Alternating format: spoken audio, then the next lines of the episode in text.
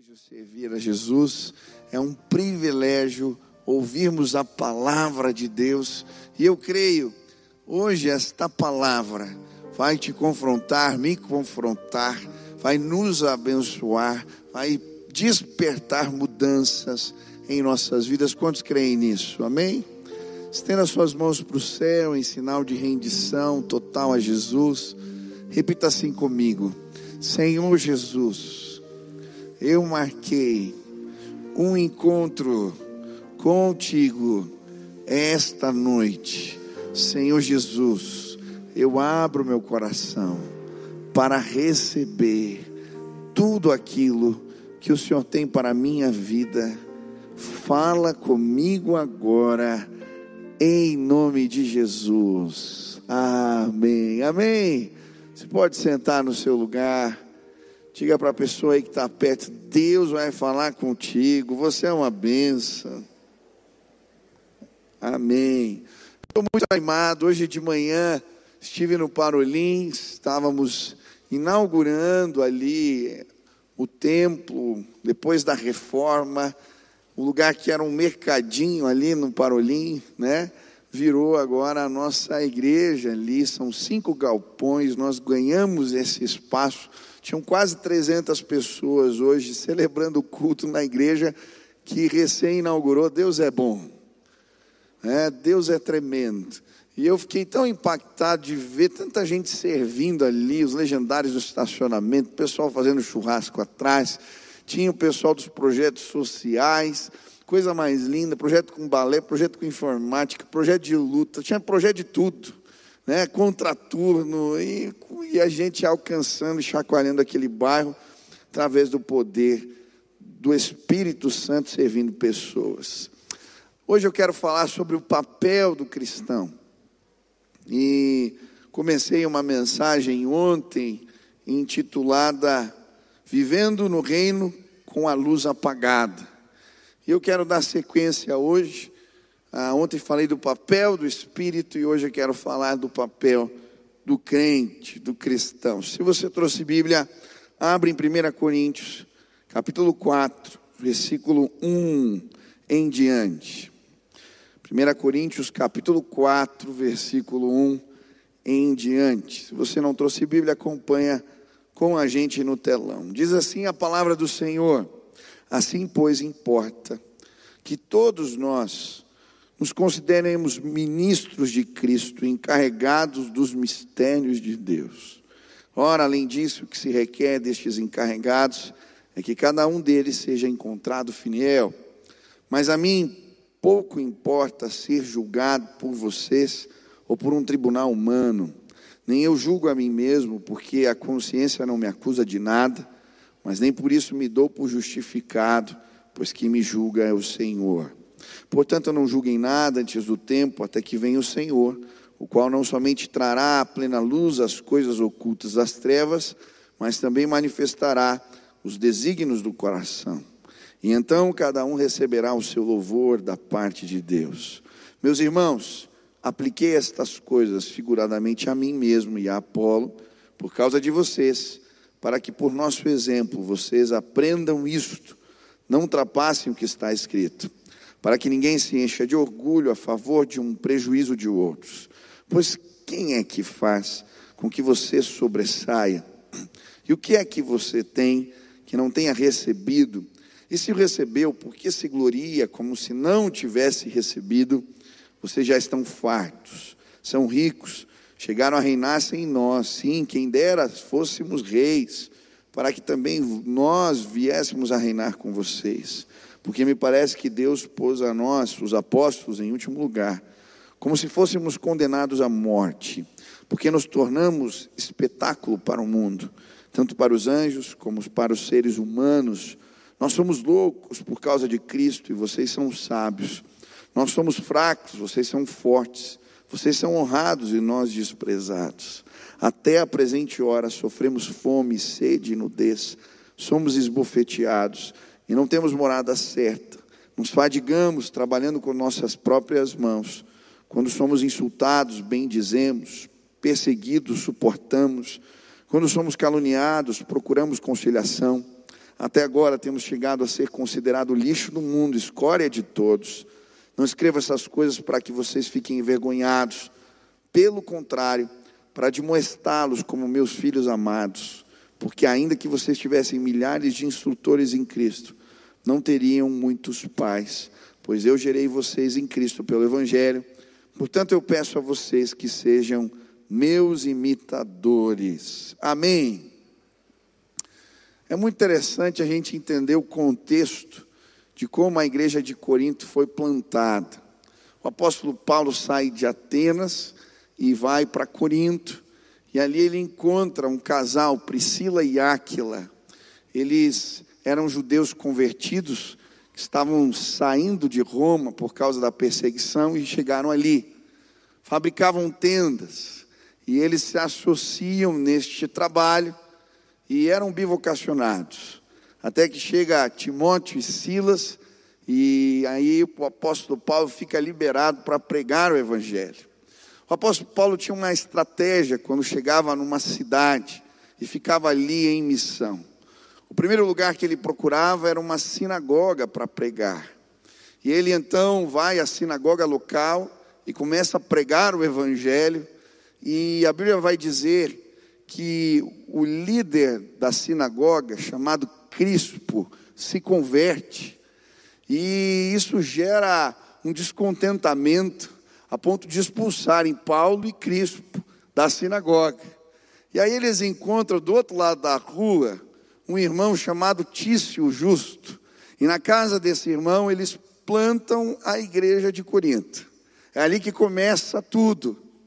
Mas Deus é tão bom e a palavra de Deus é poderosa, como ouvimos aqui o nosso irmão Totes falar, que à medida que eles continuam pregando a palavra, o outro líder da sinagoga se converte, Sóstenes. E agora, há uma confusão maior acontece. Eles levam os Sóstenes até Galho, que era o procônsul da região, e falam assim: olha, você precisa fazer alguma coisa com esses desordeiros. E ele disse: ó, julguem vocês pela lei de vocês, e eles pegam Sóstenes e ele apanha muito. E é nesse contexto que o apóstolo Paulo recebe a orientação de Deus: não saia desse lugar, eu vou te proteger porque ainda existem muitos em Corinto que seguirão o meu nome. E ele fica um ano e meio nesta cidade, e ali Deus faz maravilhas. Agora, as pessoas que se, começam a se converter, elas são oriundas de um contexto muito peculiar.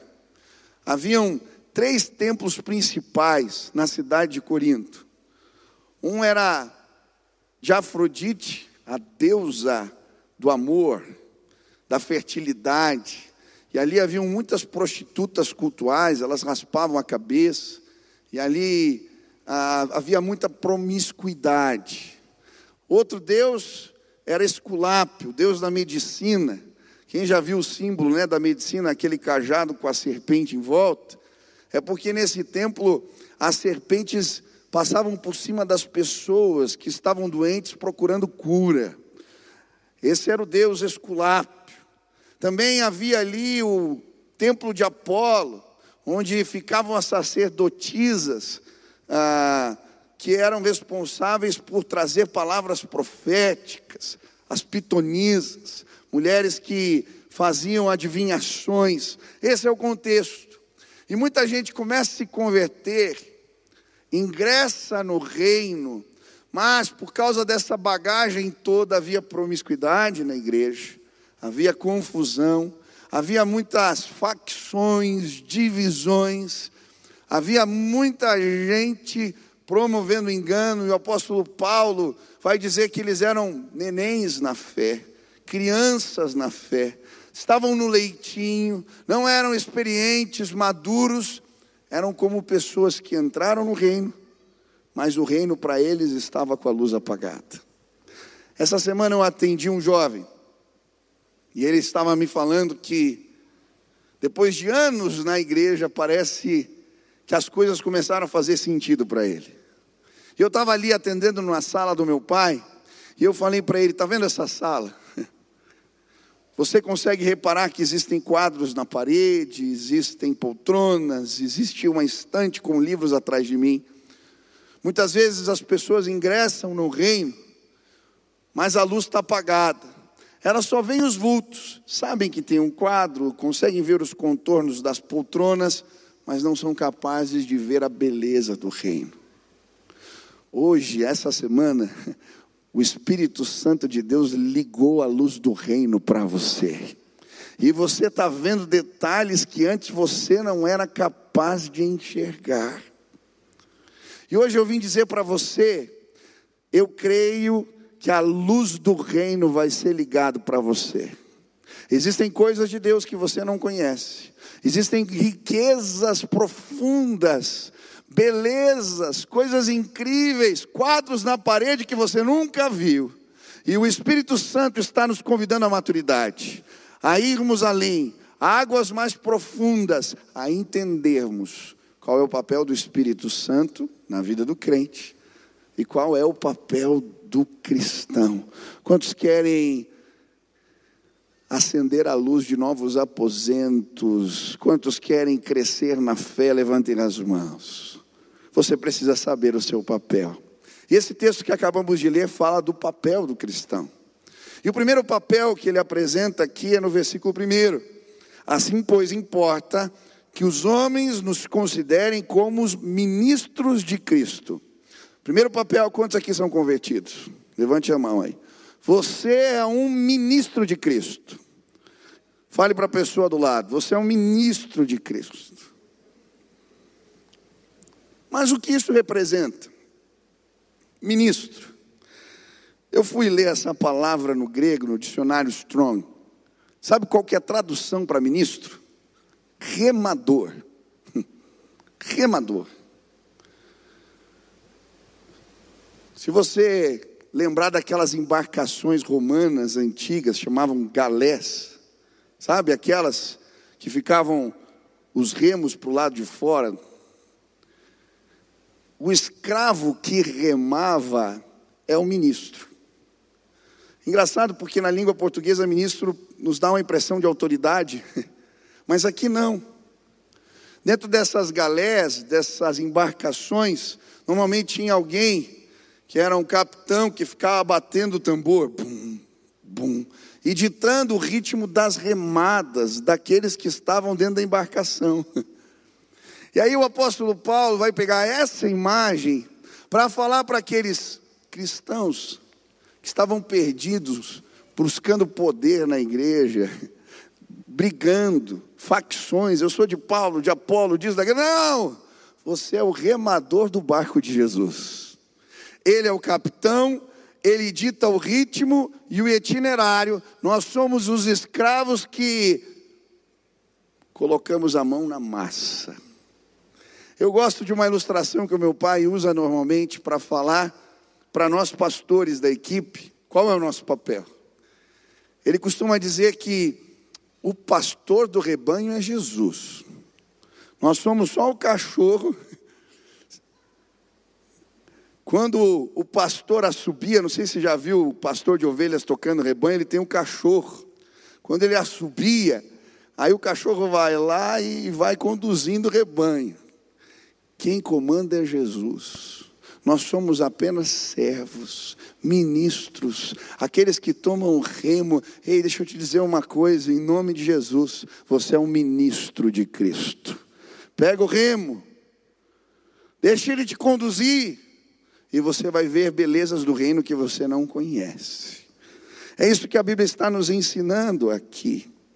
E sabe, eu fiquei pensando como nós precisamos de pessoas assim que entendem o seu papel. Jesus é o Senhor, eles obedecem, são os servos. Eu lembro de um dia que eu estava pregando, era um evento de stand-up. Me convidaram para pregar no final, fazer um apelo evangelístico. E eu lembro que eu estava sentado no banco, ali esperando o momento de falar, e veio um jovem do meu lado, sentou e falou assim: Olha, o Espírito Santo me incomodou para ser teu intercessor. Eu vou orar por você todos os dias. Você pode me passar teu contato? Eu conhecia ele, eu falei, tá bom. Mas tanta gente fala que ora. Esse menino, todos os dias, durante três anos, ele me mandava mensagem, todos os dias. Pastor, agora comecei a orar por você. No outro dia, pastor, agora comecei a orar por você. E no outro dia, de novo, durante três anos, esse é um ministro de Cristo, um servo fiel. Eu estava hoje pregando ali no Parolim e fiquei tão impactado com o testemunho do pastor Rodolfo. Pastor Rodolfo foi o irmão que doou a propriedade onde nós começamos a igreja. Um velhinho assim, sabe aqueles que dá vontade de você abraçar e levar para casa? Pastor Rodolfo. Sabe como começou o trabalho? Um dia o Espírito Santo o incomodou para consertar as rodas dos carrinhos dos carrinheiros. Eles passavam na frente da casa dele, pediam ajuda. Ele via que o pneu estava furado, que tinha problema, e ele começou a consertar os pneus dos carrinheiros. E aí logo começou a vir mais carrinheiro. Ele morava num bairro ah, de classe média alta, e daqui a pouco tinha uma fila de carrinheiro na porta da casa dele. As pessoas começaram a se incomodar, e aí ele foi lá e comprou essa propriedade para começar uma missão e ali começou o trabalho com os carrinheiros, depois pegava um caminhãozinho, passava no Serasa, distribuía comida para as pessoas. E o dia que ele comprou o terreno ali, sabe que dia que era? 12 do 12 de 2001. Hoje é 12 do 12 de 2021. E porque tinha um homem remando lá naquela comunidade hoje, nós plantamos uma igreja naquele lugar, louvado seja o Senhor por isso.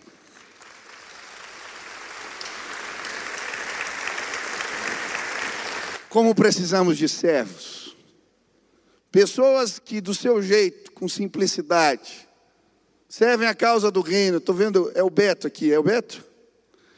O Beto esses dias veio servir churrasco para nós, os pastores do Brasil todo. Veio com a equipe dele, com os funcionários. E ele estava trabalhando com tanto carinho que nos constrangeu. Ministro de Cristo. E eu posso olhar aqui no meio desse lugar e contar tantas e tantas histórias de gente que com simplicidade chega cedo aqui para ministrar, para interpretar, para cuidar de gente.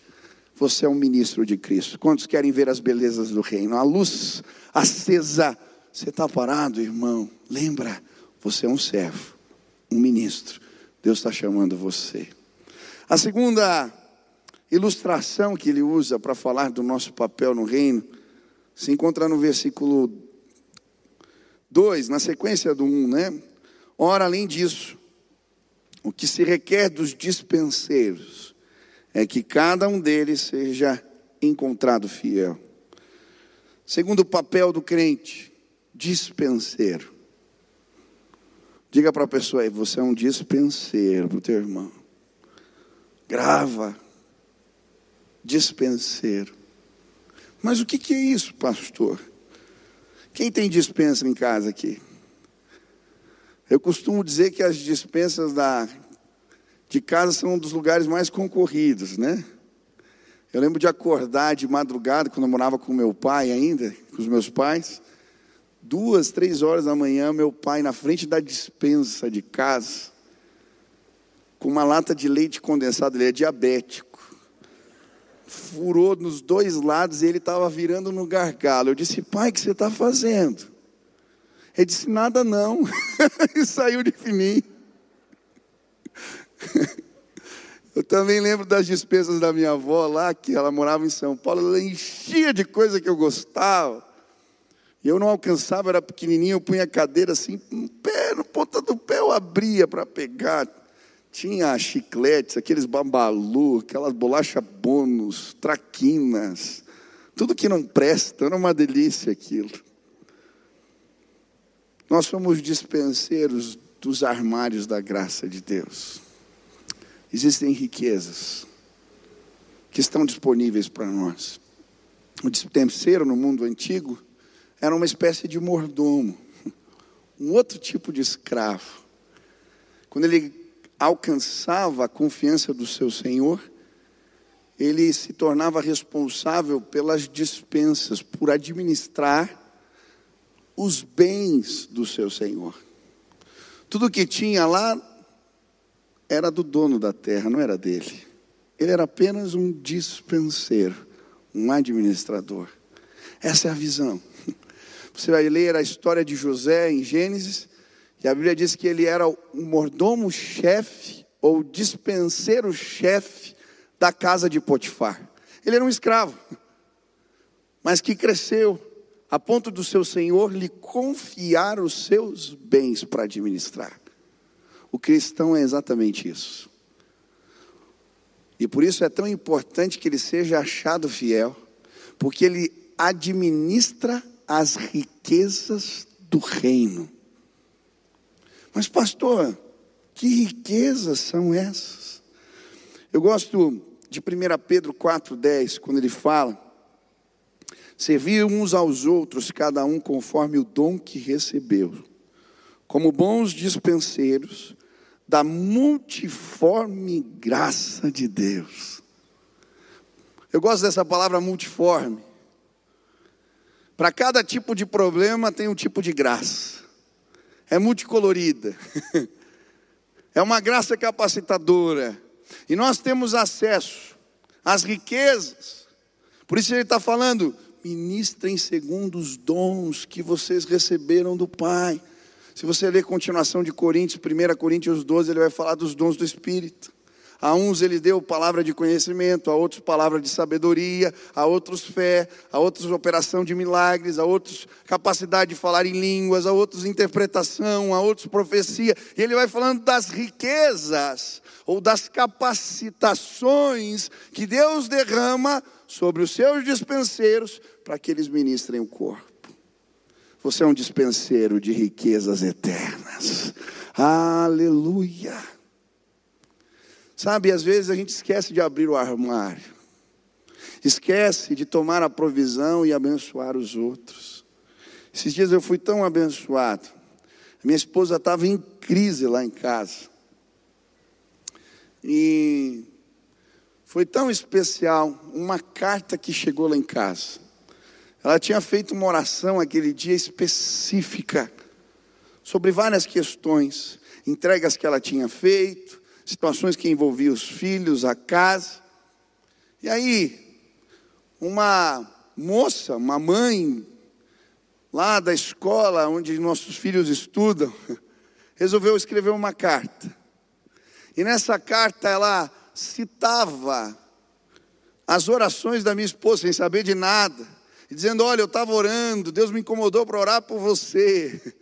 E Deus me disse isso a teu respeito, disse aquilo a teu respeito, disse isso. Eu vou dar um presente para você lembrar que Ele está cuidando de você. É como o Morquide começou a ministrar. Minha esposa pegou a carta e começou a chorar, porque uma mulher foi tomada pelo Espírito, abriu os armários da graça, usado, usando os dons que Deus lhe deu, foi resposta de Deus para minha casa e para minha família. Louvado seja o Senhor por isso.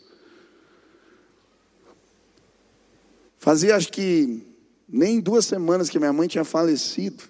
Eu fui pregar em São José dos Campos, num congresso de jovens. E na hora que eu terminei a pregação, eu estava ainda muito abatido.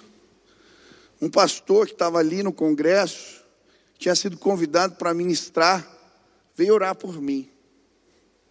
Na hora que ele começou a orar por mim, o Espírito Santo tomou a vida dele. E as riquezas da graça foram derramadas na minha vida, porque ele começou a orar. E ele citou o versículo predileto da minha mãe, ele usou expressões na oração que a minha mãe usava para falar comigo, ele me disse coisas que só ela sabia. Como pode uma coisa dessa? Nós somos os dispenseiros da graça de Deus. Todo recurso que precisamos para fazer a obra do Senhor está à nossa disposição. Quando servimos ao propósito de Deus, ah, Ele nos abençoa. Hoje eu vim dizer para você: você veio a essa casa porque o Espírito quer te lembrar. As dispensas do Senhor são fartas. Existem sim graças maravilhosas. Ah, sabe por que a luz do reino está apagada para você? Porque faz tempo que você não abre esses armários, faz tempo que você não pede a capacitação, os dons do Espírito, faz tempo que você não se deixa usar por Deus. Em nome de Jesus, lembra, você é o remador do barco, mas você é o mordomo que pega a bandeja e distribui graça onde passa em nome de Jesus. Quantos querem fazer isso? Mas ele fala de um outro papel. Versículo 9. Porque a mim me parece que Deus nos pôs a nós, os apóstolos, em último lugar, como se fôssemos condenados à morte, porque nos tornamos espetáculo ao mundo, tanto a anjos como a homens. Terceiro papel, espetáculo ao mundo. O que ele está querendo dizer aqui? Outra figura de escravo. Nas entrelinhas ele está falando de que espetáculo? Ele está falando dos coliseus, daqueles que eram lançados nas arenas, os gladiadores, ou aqueles que, por causa da sua fé, eram martirizados. E sabe o que o apóstolo Paulo está dizendo aqui? Enquanto vocês estão brigando por poder na igreja, criando facções, quem é de Pedro, quem é de Paulo, quem é de Apolo, nós somos um espetáculo para o mundo. Servimos de entretenimento, sofremos. Olha o que ele diz no versículo 11 a 13. Até a presente hora sofremos fome, sede, nudez. Somos esbofeteados, não temos morada certa, nos afadigamos trabalhando com as nossas próprias mãos. Quando somos injuriados, bendizemos, perseguidos, suportamos. Quando caluniados, procuramos conciliação. Até agora temos chegado a ser considerados lixo do mundo, escória de todos. O que ele está falando aqui? Do compromisso com a missão. O crente que busca a glória aqui não entendeu exatamente o seu papel. Esse mundo é passageiro. E enquanto eles estavam numa briga e disputa por poder, o apóstolo Paulo está dizendo: Ei, que glória é essa que vocês estão buscando? Ela não faz sentido algum. Nós, os apóstolos, estamos sendo esbofeteados, estamos sendo jogados nas arenas, estamos sendo martirizados, estamos sofrendo, porque temos um compromisso com a visão. Eu gosto da citação de Jim Elliot. Não é louco quem dá, foi um mártir da igreja. Não é louco quem dá aquilo que não pode guardar, a fim de ganhar o que não pode perder. O crente verdadeiro é aquele que passa por esse mundo com os olhos na glória. Nós somos peregrinos, nós estamos de passagem. A nossa glória não está aqui, ela está além, ela transcende. Vamos gastar a vida, vamos entregar tudo, porque o nome de Jesus, a glória de Deus, a missão do reino é maior. É disso que se trata. Eu lembro quando eu era pastor recém-ordenado, eu fui pregar no Tim Brasil que estava acontecendo em Brasília, e um pastor que estava ministrando ali era já um senhor de cabelos brancos, que tinha gastado a vida, literalmente, para pregar o evangelho entre os indígenas. E fruto desse trabalho, ele conseguiu, conseguiu traduzir o Novo Testamento para a língua dos índios que o Senhor lhe mandou, sim, trabalhar durante anos. Esse senhor no intervalo lá dos, dos cultos, me levou, me levou numa escola em Brasília, onde eles preparavam aqueles que queriam ser missionários entre os índios. E eu fiquei vendo vários casais. Eles gastavam cerca de dois anos estudando linguística. Sabe para quê? Para chegarem nesses lugares, depois estudavam teologia, era um curso longo, demorava seis anos, para depois eles irem para esses lugares, para essas tribos, e ali nesses lugares eles iam a, aprender, ouvir os fonemas, codificar, criar um dicionário da língua, para depois começar a tradução do Novo Testamento. Gente que ia gastar a vida fazendo isso, num lugar sem prestígio, sem glória, sem conhecimento de ninguém. O que, que é isso? É gente comprometida com a missão. A nossa glória não está aqui, as disputas não têm sentido, as brigas dentro da igreja são coisa que não é nada. O apóstolo Paulo está dizendo: Ei, nós somos espetáculo para o mundo. Nós somos os escravos nas arenas, porque a nossa glória não está aqui, está na presença do Pai. Um dia eu e você vamos entrar na presença do Senhor. E o meu desejo é que Ele possa nos receber, dizendo: entra na alegria do teu Senhor, servo bom e fiel. Foste fiel no pouco, sobre o muito te colocarei. Aleluia. Quantos são crentes aqui nesse lugar? Você é um. Você precisa estar comprometido com a missão. Nós somos os remadores do barco. O capitão é Jesus, ele está batendo o tambor e nós o seguimos.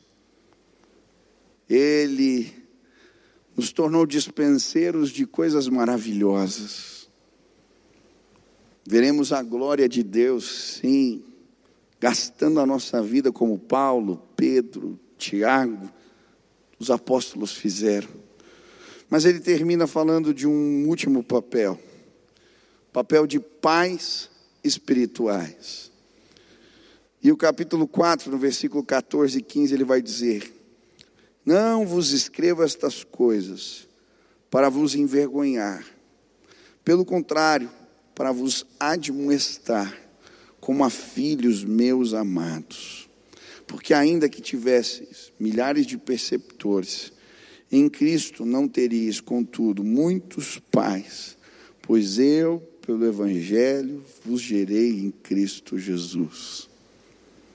O último papel é o cristão que amadurece, que cresce, precisa se tornar um pai espiritual.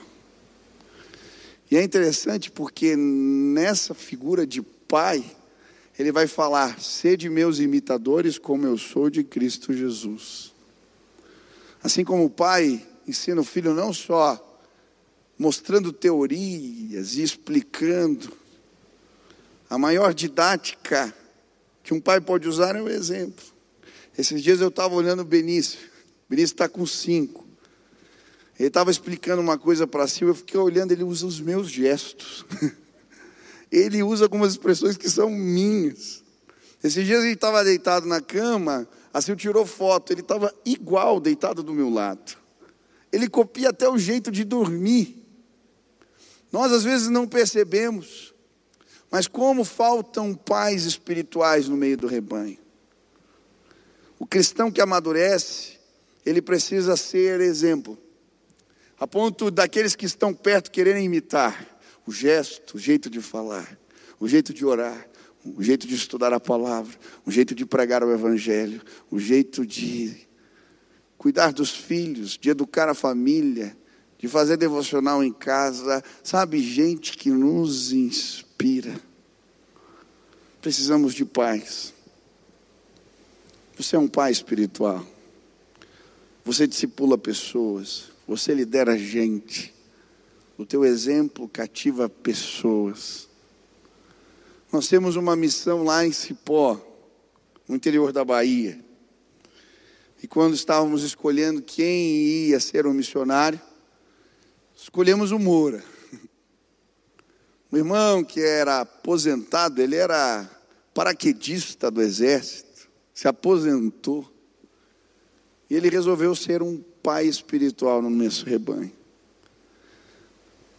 Toda vez que a gente ia batizar a gente, tinha uma filhinha que vinha do Moura discípulos do Moura, porque o Moura resolveu ser no rebanho um pai espiritual. Hoje Deus te trouxe aqui porque tem um monte de recém-nascido nessa casa. Todo culto, a gente faz o apelo e vem aos montões. Mas sabe por que não temos crescido mais? Porque faltam pais espirituais. O apóstolo Paulo está dizendo: ei, em vez de vocês ficarem brigando por isso, por aquilo, por aquilo outro, quem faz, quem deixa de fazer, como é que é? Sejam pais espirituais. Façam como eu fiz. Preguei o evangelho, plantei a igreja, vocês foram gerados. Eis, tem muita gente que entrou pelas portas do reino e está vivendo a vida cristã, está vivendo no reino com a luz apagada, uma penumbra não tem experiências do poder de Deus. Há tempos, não experimenta as riquezas da graça. Há tempos, não tem história para contar do que Deus fez, porque vive na penumbra, só vendo os contornos dos sofás e dos quadros na parede. Hoje Deus te trouxe aqui porque Ele vai acender a luz do teu coração. Sim, basta você pregar, pegar os rimos de novo, pegar a bandeja, pegar a espada e ir para a arena, ou simplesmente entender o seu papel como um pai. Quando cuidamos dos filhos, quando seguimos a ordem do capitão que bate o tambor. E vamos para lugares que não imaginamos, seguindo a ordem do Senhor. Quando nos dispomos a tomar das dispensas da graça e sermos usados na vida de pessoas, quando nos dispomos a ministrar, a servir, a cuidar, seja trocando pneu de carneiro ou distribuindo o Novo Testamento aonde Deus nos coloca a glória de Deus é revelada para nós. O Tots viu a glória de Deus num avião com o Novo Testamento na mão, enquanto desafiava a menina com a apostila da FGV. ah, você vai ver a glória de Deus quando se lançar a missão que Deus te deu, você é um ministro de Cristo, um dispenseiro da graça, você é um espetáculo ao mundo. Deus quer fazer de você um pai espiritual, uma mãe espiritual. Deus quer acender as luzes do reino para nós. Tem coisas novas, riquezas que vão além e que só estão à disposição dos que servem. Se hoje você quer dizer, Pai, me ajuda, eu quero crescer na fé, então, eu quero remar melhor, eu quero servir melhor, eu quero tomar das riquezas do alto, eu quero ser um pai espiritual, para que as pessoas vejam o meu exemplo e queiram viver com Deus. As coisas que eu vivo, eu quero, Pai. Eu quero amadurecer, crescer, subir a escada da fé, eu quero ir além. Na pirâmide do reino, ela é de cabeça para baixo. O maior é o que serve mais. Jesus não terminou com uma coroa na cabeça e num trono aqui nesse mundo. Terminou na cruz do Calvário como um ladrão. Mas a Bíblia diz: ele está sentado à destra do Pai, aleluia. Eu vim te chamar para servir pessoas, para servir pessoas. Não importa se você é importante aqui, aquele senhor é um empresário de sucesso, mas resolveu trocar pneu de carrinheira. É assim que Deus faz. Eu vejo irmãos, às vezes, no estacionamento que eu conheço a condição deles, e eu fico tão feliz. Gente que entendeu a mensagem do Evangelho. Senhor, você está dizendo, Pai, eu quero mais, eu quero ir além, eu quero a tua glória, eu quero a tua visitação. Eu quero ser como Jesus, eu quero servir pessoas. Aonde você está, fique de pé no seu lugar. Eu quero orar por você e pedir a capacitação de Deus para com as nossas vidas. Aleluia. Tem certeza? Fecha seus olhos, eu quero orar. Pai querido, nós queremos viver a plenitude do reino de Deus. Não queremos andar na penumbra, passar por esta vida sem viver plenamente os teus propósitos. Queremos experimentar as riquezas da graça, andar pelos aposentos do rei, ver os quadros belíssimos na parede, ver os títulos na estante. Queremos sim experimentar tudo que o Senhor tem para nós.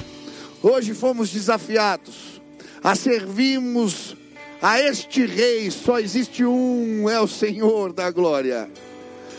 Pai, com os remos nas mãos, estamos nos dizendo, dizendo: Eis-nos aqui, Senhor. Estamos ouvindo a tua ordem, queremos servir, Pai.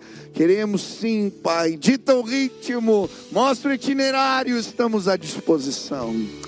Eu quero pedir agora, levanta homens e mulheres nesta casa que vão às tuas dispensas e tomam as riquezas, as delícias, ah, que estão nos armários da graça de Deus.